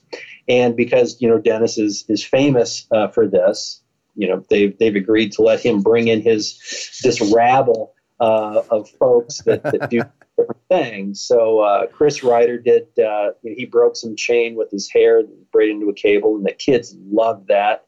Uh, because nobody does that. Um, There's a reason for that. yeah, right. Yeah. So, uh, but the night before, I have a real interest in asking Dennis a question, which is, um, what what am I going to do? And he said, Oh, I've, I've got something I think you'd be good at. And I said, Well, what's that? They said, um, How about we have, and he pointed to a guy, we have him jump off of a, a folding ladder onto your stomach. And I said, That sounds impressive. It sounds dangerous. He said, I think you'll be fine. So, okay, I think I'll be fine too in that case so we we tried it from like a couple of the lower steps turns out it's just as bad as it sounds so now we're talking about a four foot ladder i mean nothing crazy because jumping off anything higher than that would, is dangerous to the person jumping as well so um, we uh, we did that we uh, I, I, I in fact i went after chris uh, which was too bad because I mean everyone else they're like ripping cards and bending horseshoes and they're they're doing sort of the the typical things in the mm-hmm. strongman repertoire, but the kids they have no idea how hard that stuff is. But everybody has had their hair pulled. So when Chris did his thing, they went crazy. And now I've got to do this thing after Chris. And to me, I'm thinking, I don't have to really do anything except survive. There's no skill involved. uh, so, however, uh, the kids were were kind of impressed. Uh, Dennis sort of explaining what's going to happen, and we've got this guy climbing up to the top of the ladder. I'm laying down in front of the ladder. He's standing on the top of it, and all of a sudden, I think everyone in the room realized what's about to take place. Yeah. And I distinctly remember hearing a girl question someone loudly, Is he going to die? At which point I thought to myself, that's a very good question. I guess we're going to find out. So, uh, you know, the, the stunt went, I survived, uh, and uh, we'll, we'll just say that that was probably the time that the switch was thrown. Now, I wrestled with this for a couple of weeks. I'm back in Las Vegas. I called Dennis Rogers and I said, uh, I loved being a part of the event. I loved how uh, much you shared with me, how nice everyone was to me, uh, because I really wasn't part of their little community. I, I was an outsider. And, um, I, but I told Dennis, I said, there's something about this that is speaking to me in a very strong way, and I'm, I'm going to attempt to pursue it. I don't know how, because I don't think I'm strong enough to, but I'm going to figure some things out, some, you know, something that I can do that it's going to, you know, be a, um, a real translatable, I don't know, sort of metaphor for whatever it is that gets communicated when you see a human doing something that appears to be impossible. Yeah. And he told me right then on the phone, he said, that's what I was hoping, you know, was going to happen. I said, great. So um, I spent months trying to develop a repertoire, unsuccessfully tearing myself up in the process because I don't know what I'm doing. I'm just, you know, it, this is like the the 20 something version of me that's trying to rehabilitate himself after the uh, the accident. I just, yeah. you know, uh, I throw myself at it, and eventually I figure out what what's not working. So I I build a repertoire, and and here we are. Now, my last anecdote, as we're we're sort of getting back to uh, Slim, the Hammerman, who was the the mentee of uh, the mighty Atom. Uh, I had known of Slim the Hammerman long before I knew about Dennis Rogers. Mm. And uh, you know his strength exploits are are well known even in a lot of sort of mainstream strength training uh, circles. Yeah. Uh, just you know because he's been around uh, so very long and he's so very unique. Oh yes. Now um, I had at this point I've got it's it's 2013, and I've got my Mighty Atom book and it's February, and I get a phone call from Chris Rider, and he invites me to the Coney Island Strongmen Spectacular. Okay, Coney Island, that's where the mighty Atom used to perform, as did many other historically significant uh, strongmen and, you know, just vaudeville era performers. This is one of so, my dreams. Once, once in my lifetime, I want to perform there. So I'm, I'm yeah. all there. yeah. So of course I want to do this, and yeah. and it's just extremely humbling. And um, and they had done it one time before the previous year. And if anyone has seen the documentary Bending Steel, it's that first year's show, 2012, that is featured in the uh, the final uh, act, if you will, yes. of, of that movie. And anyone who is interested in anything that you and I have been talking about today really should watch that documentary. Yes. It's extraordinary. I, I put a link uh, up there. Yeah, I've I've watched it. Uh, this it, this is another one of those things that I go back to, and uh, you know it, it's very powerful for me. So uh, it's 2013. I've been invited to this event that you know really seems beyond me in terms of its its significance and who else is going to be there because I've never really felt like uh, a part of the strongman community because I don't think of myself as being strong. I'm just tough. You know, I'm just very resilient. Uh, so uh, we we figure out what it is that I'm going to do, and then he mentions that uh, Slim is probably going to be there, and I thought to myself, "You're kidding me." I might actually get to meet Slim. It it was an overwhelming idea. Now, this is coming from a guy who had spent like within arm's distance away from many famous people. Oh yes. But I'm not I'm not awestruck by any of them. You know, celebrities, you know, are just celebrities to me. But Slim the guy that's written about in the Mighty Atom book, that that was really hard for me to wrap my head around. And Chris said, "Yeah, in fact, Mike Greenstein might be there too." Yeah. Oh, Mike Greenstein, Mighty Atom Jr., Atom's son. Wow. Uh, so I uh, I'm bringing my book because I'm going to ask Slim to sign it and also Mike to sign it too. And I even have a poster of Slim that uh, I, I, brought with me. So now it's uh, it's Sunday. It's it's the day of the Coney Island Strength Spectacular, and it's a very heady experience. Um, I I'm meeting guys that I've known of for a long time. Very exciting. It's Coney Island, so that's exciting. And uh, I even had some friends who live on the East Coast that, that showed up, and the weather was horrible and rainy and cold, and they're still there. So that was exciting.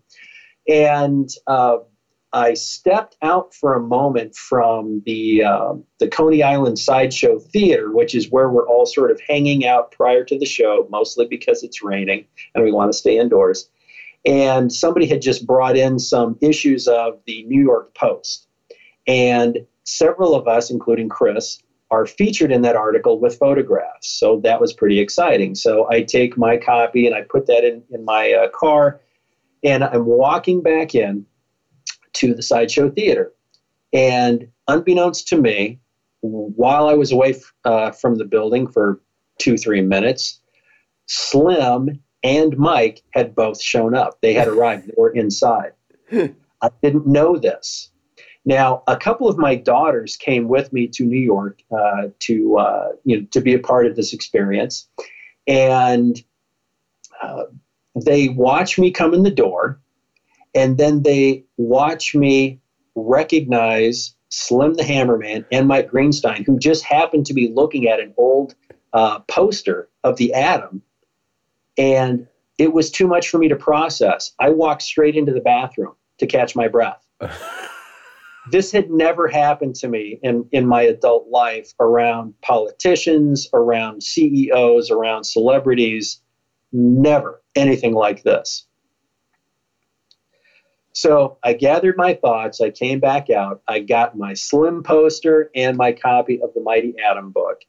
And I walked up to Slim and I said, uh, My name is Mike. It's a pleasure to meet you. Uh, would you mind signing this for me?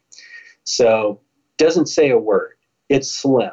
You know, I mean, he's he as big as you know he is physically. He's bigger than that in real life. He is enormous. He's a giant of a man. And uh, Mike Greenstein doesn't have to be a giant. He's Mike Greenstein. So it just, and he's in his 90s at this point. So you really have a sense of, you know, uh, the span of history and, and, I'm, and I'm, and the tenuous connection to all of that and, and how special it is. If you so, if you see if you see them in the movies or so on, I mean, I have not met personally. I have not met them personally, but it seems that they are um, radiating a kind of special aura. Is it true? Um, it's probably something that only people like you and I can see, but yes, because they're very significant to us. And uh, yeah, I, I definitely felt that significance in that moment. Now, he's, he signs both objects, he hands them back to me, no words, okay? You know, and he's kind of a quiet, aloof, imposing fellow. I hand the book to Mike Greenstein. He's a little bit more genial. Uh, he he says, "There you go," or something like that, and mm-hmm. you know, I thank him and and I, I immediately secure those in in a suitcase. and Slim turns away from me, and I don't expect that we're going to have any more words for the rest of the day. And I'm fine with that because I met him and he signed my stuff. So, what he's doing, unbeknownst to me, is pulling something out of his bag. And he turns back towards me, takes one step towards me, and I can tell he's got something in his hand. Now, it's hard to see because his hands are like 10 times as large as a normal hand. Uh, but it's a tiny glass bottle. Now, you know from reading the Atom book that the Atom was very interested in health and uh, the various physical indicators of health. He was yes. always curious about his skin health and, and health of his hair. And what I was looking at was a tiny glass bottle that contained some of the Mighty Atom's hair. And it had a label on it that was pre printed Hair from the Mighty Atom, presented by Slim the Hammerman Farman. And he gave it to me. No words. You know, he just hands this thing to me. And to this day, I can't articulate what that moment felt like. It was just this amazing, uh, I guess, sort of sign of acceptance, if you will, mm. in into this very small brotherhood. And what was uh, made me happy about that is he hadn't seen me do anything yet, uh, because I wasn't sure how the things that I was going to do uh, at the Strongman show lined up with you know what he thought was appropriate because I was doing dangerous things, you know, bending rebar against my throat and the breaking arrows and you know, laying on the broken glass and brick smash and all of these sorts of things. And then I was going to break a stack of bricks, which um, I have a picture somewhere in my Facebook page of Slim standing behind me off to the side, watching me break a stack of bricks. I'd never felt so much pressure to get something correct. I mean, there was a crowd around and they're all hooting and hollering and they've got their camera phones out. And that's great. I'm used to that. But having Slim there was crazy stressful. But you know, happily everything went well and he came over and shook my hand. I don't know that he'd ever seen somebody do that like from that close up before. Uh, so it, it probably seemed perhaps you know novel and unique, but um, the uh, the point, if there can be one, to that reminiscence is that in 2008, I was uh, interested enough in something that I bought the plane ticket, I paid the fee, uh, I decided to put myself in a room full of people I didn't know for several days that could do things that I could only dream of doing. Uh, but I wanted to do it. I wanted to know more about what that world was all about. And doing so, and then the resultant decision to allow myself to pursue something which seemed completely illogical and frankly unattainable to me at the time. I was 46 years old when I started that. 46. And to to be able to sort of find my own path because I don't replicate what most of those guys do. No, your your, your, your feats are very very unique. Well, uh, they're unique in that community. I mean, they're they're a little more uh, known of in the martial arts realm, but I found things that speak to me, that are interesting to me, uh, that also seem to tie into uh, lessons or ideas that I try to share with other people when I do, because I don't consider myself a performer or a showman. Um, I just consider myself a teacher, and I just do certain things as object lessons that I mean they're inherently visual, they're interesting, but the there's something behind it. I'm not there for you know the applause or the gasps or you know or anything like that. Uh, it I want it to mean something when I'm done because you know this stuff is dangerous. It hurts. If it if it doesn't mean anything, then it's just somebody showing off, and that doesn't work for me. Mm. Um, because I'm I don't have a performer persona. I'm not entertaining in that way. So I, I, can't really create that sort of experience for someone, but I can share of myself. And that's what that's important about. So to go from a 46 year old rookie uh, in this completely illogical realm to the, the kind of acceptance that is represented by someone like Chris Rider inviting you to this event uh, which was you know very price, prestigious and high profile, and uh, to have somebody like Slim, who is the greatest living exponent among us, mm. just acknowledge my presence. Just acknowledge my presence. That is the kind of thing that anybody can do if they just allow themselves to be open to pursuing that which they're passionate about, even if it seems illogical or expensive or the wrong time. Yes. It was all of those things for me. Yes. So I, I, I, yes. So I, I, I think the whole thing with the strongman or feats of strength are far more spiritual than um, physical. Uh, well, I know that the mighty Atom would agree with you.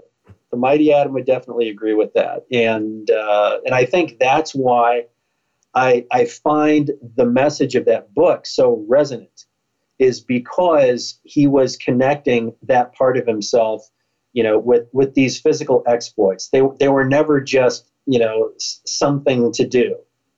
There was a purpose to it, you know. In, in his case, it was, you know, as an illustration of that which is possible. And I mean, and his whole life was that an illustration of what's possible. Yes. You know, the, uh, you know, which is why everyone needs to read that book. It's just it's it's worth the price. It's it, it's worth all of it. Do do do you know where the rights are, or if I mean, I would be very grateful if they would just put it out as an ebook, so more people could acquire that knowledge. Yeah, um, I've always been surprised that that doesn't happen because I bought my copy from the author. You know, he had a certain quantity of them, and it's signed by the author. So me too. Yeah, yeah, and so there you go. So I've got his his name, uh, you know, Spielman yeah. as well, as well as Mike Greenstein, and uh, that's important because you know Mike Greenstein passed away a little over a year ago. I know, uh, and uh, I, I, was very blessed to get to spend uh, some additional time with him uh, at a show on the East Coast in 2014, the following year. Mm-hmm. So uh, it just very special to uh, to be able to you know, to be that you know physically close uh, to these people who have you know just you've been part of the, this magnificent legacy. And uh, there's people like that in, in all uh, in all vocations and in all creative pursuits, uh, in all physical pursuits. And uh, I, I would just encourage anybody to if if they're inclined to get to the next level uh, in whatever area it is of, of, of, life that, that really speaks to them. I have uh, been infinitely enriched by chasing down uh, different people, you know, the uh, the Dennis Rogerses of, of, this world, and, and it's it's led to amazing things. Um, you know, some some of the martial artists that I've uh, spent time with. Um, you know, because of the people that they spent time with. So this is basically the same thing which you did also with your police career. So you chased what you wanted to learn to be the best instructor, to to to yeah. create your resume. So yeah. Yeah, it's not a sophisticated approach. It's very simple.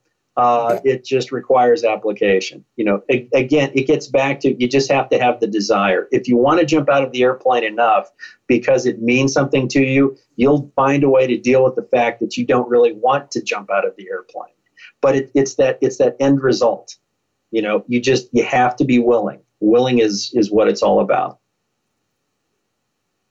And I, I don't know that I could uh, sum it up. I wouldn't say succinctly because we've been talking for a long time, but that's that is about the most logical uh, place to sort of uh, finish up on. This is great. I, I, I really enjoy this talk. Um, normally, uh, okay, I have normally always three questions how I wrap up oh. an interview uh, as an uh, introduction. And uh, so, if you if you would not mind me pestering you longer, I would have three more questions. I will answer your three questions. Oh, thank you. Um, do you train with or without music? Uh, almost always with music, uh, which is easy for me to do. Well, of course, everybody's got you know earbuds and, and so forth mm. now. Um, I train alone. I always train alone. Um, I have just found ways to be able to train alone uh, for for decades now. Uh, when I didn't have my own garage gym, I found uh, gyms that you know I would be able to use you know after hours or before hours uh, because for whatever reason uh, I just have a better result. Uh, I don't uh, I don't like the commercial gym atmosphere. I mean, if I, if I'm traveling, if I'm on the road, I have to train where you know wherever. Uh, but the the commercial gyms with the mirrors and the look what I can do sort of attitude. I mean, I almost because I'm, you know, I can't really turn off my competitive nature. so if I'm in a commercial gym and I've brought like some rings with me or something like that, I mean, I may find myself doing something that I don't need to do because that wasn't what I planned. Uh, but there's just this thing that that men do in gyms, and and I don't like to explore that part of my personality. I like to focus on me. You know, I, I don't like to show up. I don't like to. You know, I'm I'm not at the gym to be an example of oh look, isn't that great? He's in his 50s and he's still working out. That's not my purpose. Oh. Uh, so uh, I like to I like to listen to music. Uh, the music changes, uh, you know, sort of based on uh, what I'm feeling uh, or you know what I'm sort of planning for. Yeah. Uh, so, um, but yeah, I for, for, me the, the music helps. It's is just there a fa- is there a favorite song or maybe just a favorite song of the week? Mm, no, I don't think so because I'm I am enough of a music fan uh, that I listen to almost everything. I mean, you know, with the exception of I only know a couple of operas.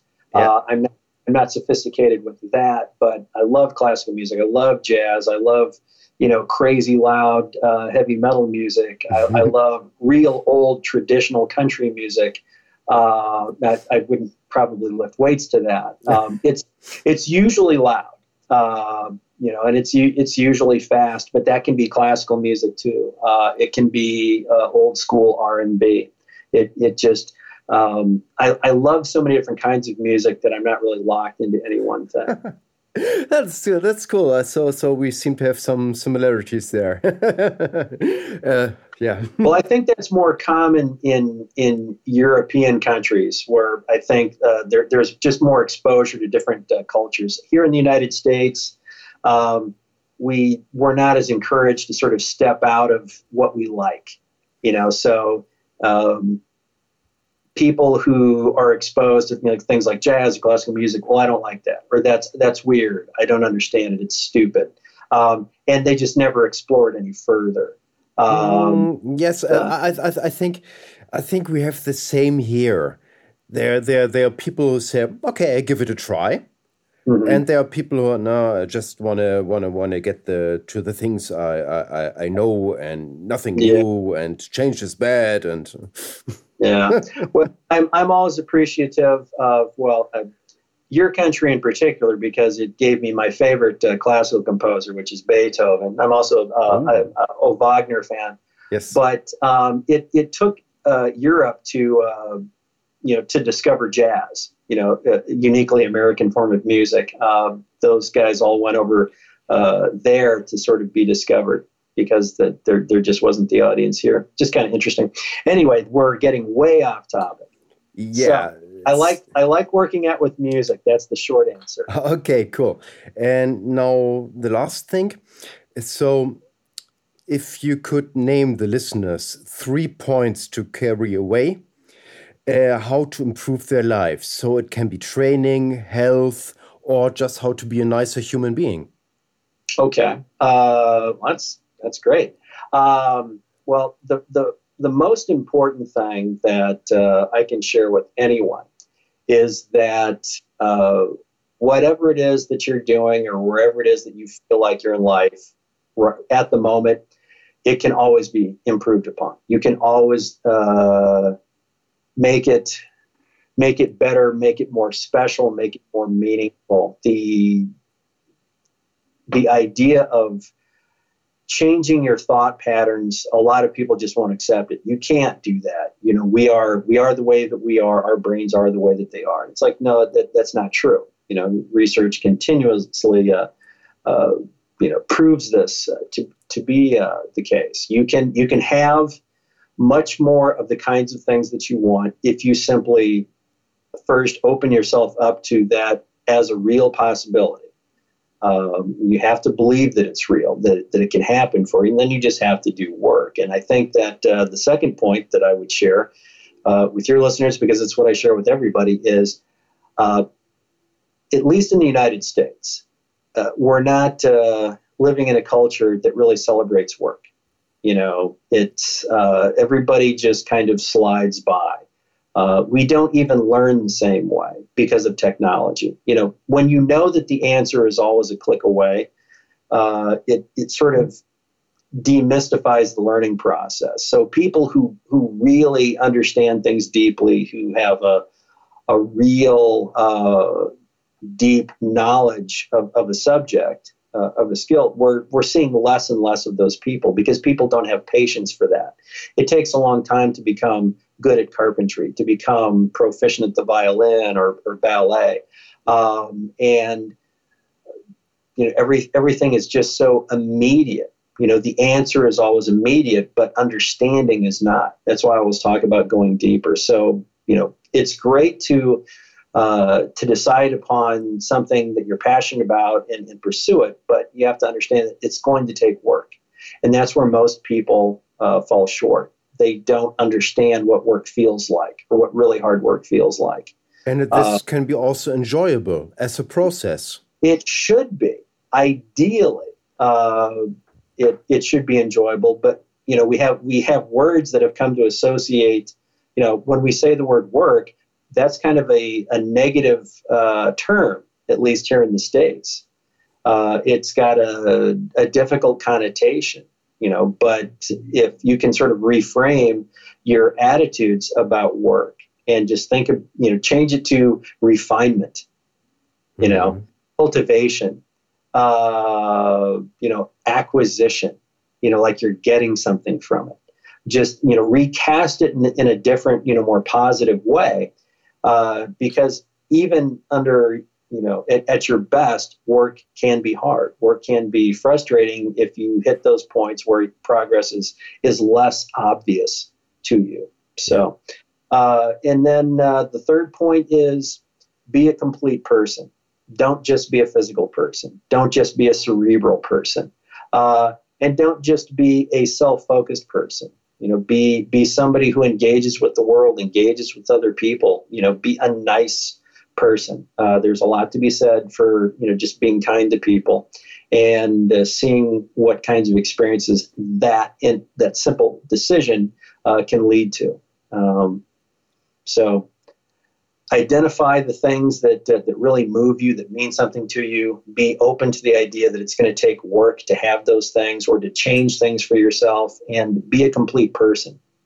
Just be uh, the biggest, broadest, best version of yourself. Mike, thank you very much. Mike, I really, really appreciate that you took yourself so much time to, to talk with me, uh, with the audience. Um, really, really great. Well, good. Uh, happy to do it. I hope there's something there of value. Thank you very much. All right. Take care. Bye. Bye bye. Vielen Dank fürs Zuhören. Hat dir die Show gefallen, dann unterstütze uns bitte mit einer guten Bewertung. Hast du Wünsche oder Ideen für den Podcast? Schreibe mir unter podcast at hamburg-kettlebell-club.de. Da wir mindestens einen Podcast pro Woche bringen, mach es dir doch einfacher und abonniere uns jetzt auf iTunes, Soundcloud oder in den anderen Directories, auf denen wir gelistet sind. Zum Abschluss. Beweg jeden Tag deinen Körper, deinen Geist und dein Herz. Mach jeden Tag zu was Besonderem. Nicht immer stellt sich der Erfolg sofort ein, dann notiere dir einfach einen Punkt in der besten App, die es gibt. Dein Gehirn. Was du heute noch nicht schaffst, ist Teil deines Trainings für den Erfolg von morgen. Große Leistungen sind nicht das Produkt eines Zufalls, sondern Jahre konstanter harter Arbeit. Insofern, pack's an, dein Frank.